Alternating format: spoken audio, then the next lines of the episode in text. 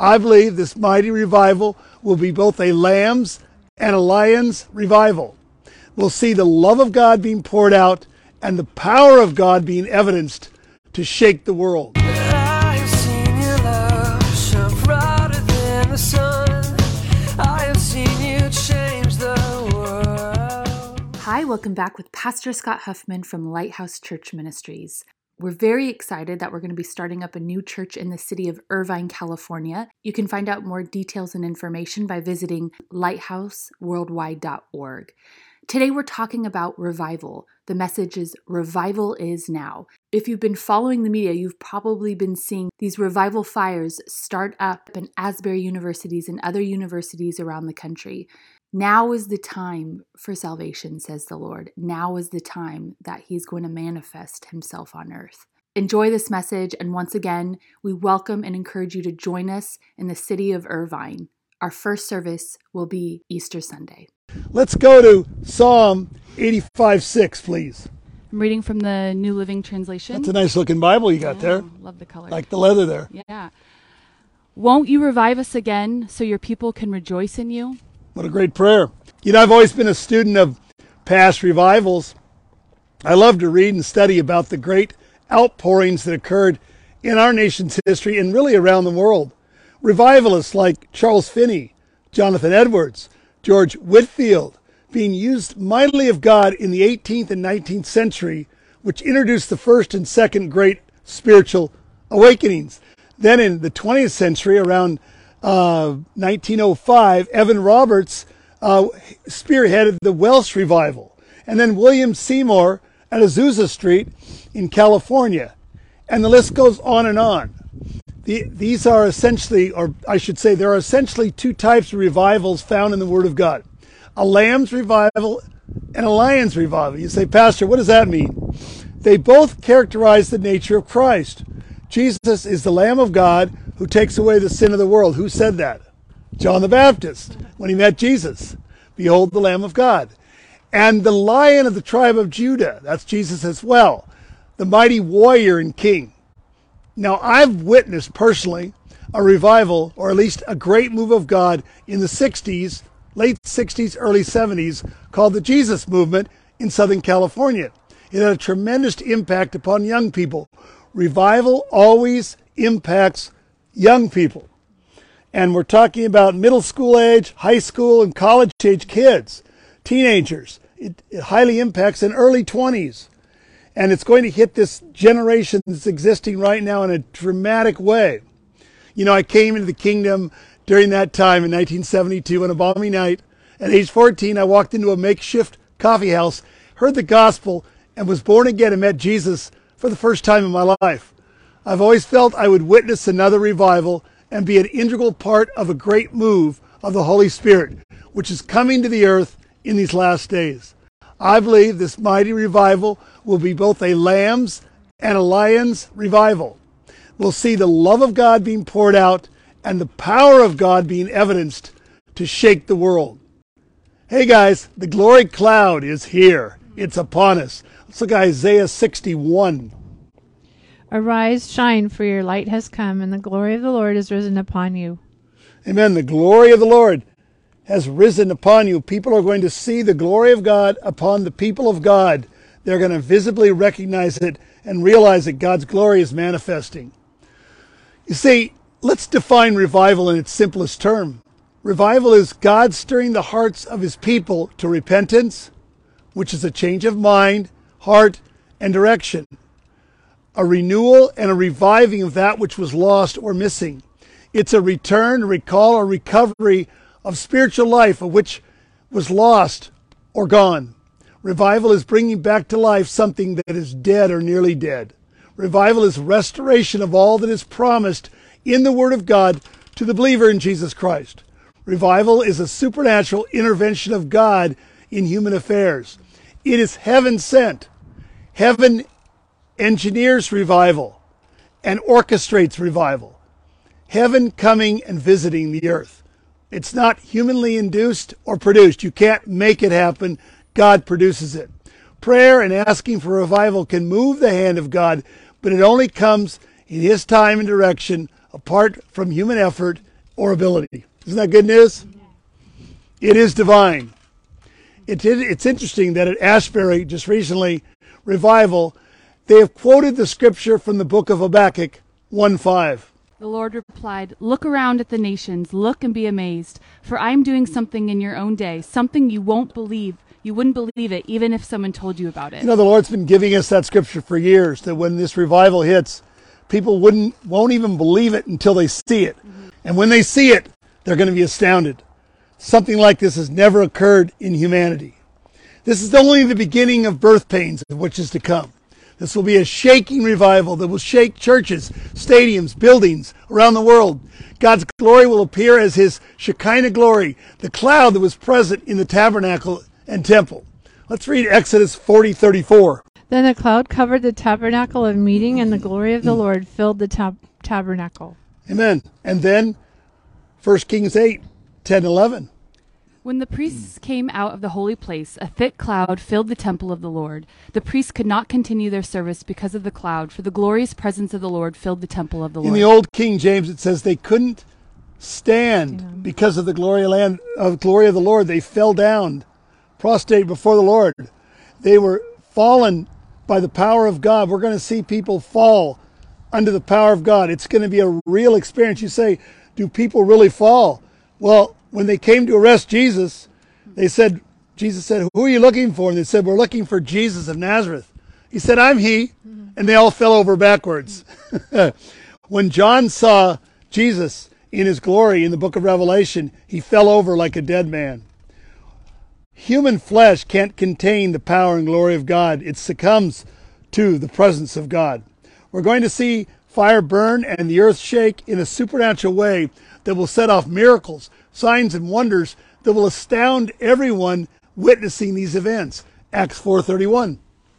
And when they prayed, the place where they assembled together was shaken, and they were all filled with the Holy Spirit, and they spoke the word of God with boldness. They weren't just shaken, the whole building was shaken.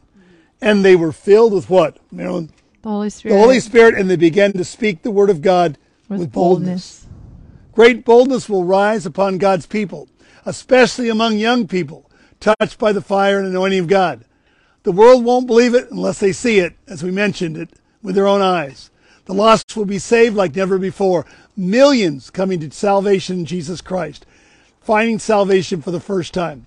God is throwing the salvation net out for the last time, guys. Sadly, this is it. Ezekiel 32 3. Therefore, this is what the sovereign Lord says I will send many people to catch you in my net and haul you out of the water. many people. God will pour out the latter and former rain coming together, James 5 7. Therefore, be patient, brethren, until the coming of the Lord. See how the farmer waits for the precious fruit of the earth, waiting patiently for it until it receives the early and the latter rain. See, in Israel, you have the early and latter rains, and they come during the springtime and during the fall. And in the fall are the early rains. The latter rains come in the springtime. Guess what? We're in- We're in the springtime. and God is going to put the two together. Pentecost is the former rain, and the latter rain is coming in this very hour. And they're going to combine for the greatest outpouring of the Holy Spirit ever witnessed. Jeremiah 51 16. I love this scripture.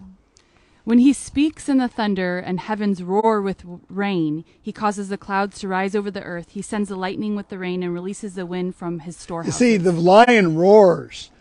Jesus is going to roar uh, with great thundering and lightning and power and glory. Now, I want to give you five reasons and signs of this great revival.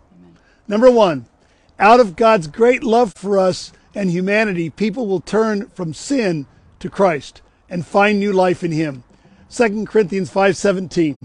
Therefore, if anyone is in Christ, he is a new cre- creation. Old things have passed away, and behold, I'm all a new things creation, have become new. a new creation. and then 7:10. For godly sorrow produces repentance, leading to salvation, not for not to be regretted, but the sorrow of the world produces death. a godly sorrow is coming upon the world that's going to lead people to repentance. And repentance is a good word. It really just means change. People are going to change. They're going to say, I'm tired of the old way. It didn't do anything for me. It left me unsatisfied.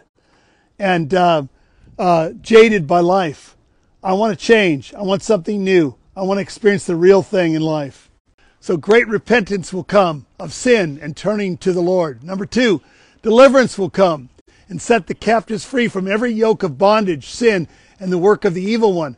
Addictions will be broken off people. Alcoholism, drug addiction, sexual perversion, all kinds of materialistic pursuits will be broken in the name of the Lord, and people will be set free from these demonic strongholds that hold people in his grasp. 1 John 3 8. But when people keep on sinning, it shows that they belong to the devil, who has been sinning since the, beginning. But the Son of God came to destroy the works of the devil. See, Jesus came for three purposes. One, he said, I came that you might have life and that you might have it more abundantly, spiritual life.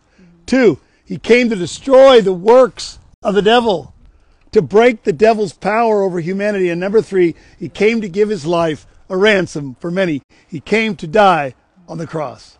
Number three, God will reveal his glory through miracles and supernatural events. We're going to see supernatural miracles that you just won't believe. We'll see limbs grow back. We'll see deaf people hear, mute people speak. We'll even see the dead arise. Now that's phenomenal. But Jesus said, The works that I do, you'll do also, and greater works than these shall you do, because I go to the Father. And God will get the glory for these miraculous events. The glory cloud will manifest in gatherings and worship services all over the world, and it'll be visibly seen and experienced. We'll see the glory cloud come in. Second Chronicles 5:14. so that the priest could not continue ministering because of the cloud, for the glory of the Lord filled the house of the Lord. Glory of the Lord will fill the house. It'll fill these stadiums where thousands and thousands of people will come. Used to be used for sporting events and uh, entertainment, and now it'll be a place of worship, a place where people will gather to see and experience the glory of God. Number four, God will raise up the tabernacle of David. The greatest worship in the Bible was under King David. His worship was not some kind of ornate, expensive, lavished place, but a simple tent. and under that tent was where the glory resided, the Ark of the Covenant. And there God will raise up again, once again, the tabernacle of David with the spirit of anointing and praise like never seen before. There'll be an outpouring of great joy. There'll be uh, the spirit of dance will come upon the church, and praise will be seen and experienced in worship. Acts chapter 15, 16 and 17. Afterward, I will return and restore the fallen house of David. I will rebuild its ruins and restore it, so that the rest of humanity might seek the Lord, including the Gentiles, all those I have called to be mine, the Lord has spoken. You say, Pastor, how can you be so certain about these things? Well, first of all, it's in the Word of God. Second of all, God's given me a prophetic calling to speak forth that which is to come. And God's given me the prophetic word. And God reveals his secrets to his prophets. There are many people that have prophetic utterances that are coming forth.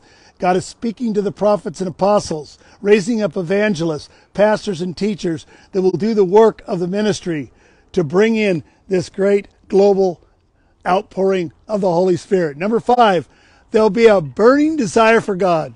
Mm-hmm. David said, As the deer pants after the river brook, so pants my soul after thee, O God. And there'll be a desire for the Word of God. The Word of God will prevail and be victorious, and so will God's kingdom. John 2:17. Then his disciples remembered that that it was written, "Zeal for your house has eaten me up." There'll be a great zeal that comes upon the church. We don't want zealots, but we want godly zeal, godly fire to burn in our hearts with great passion and desire for God and the things of God.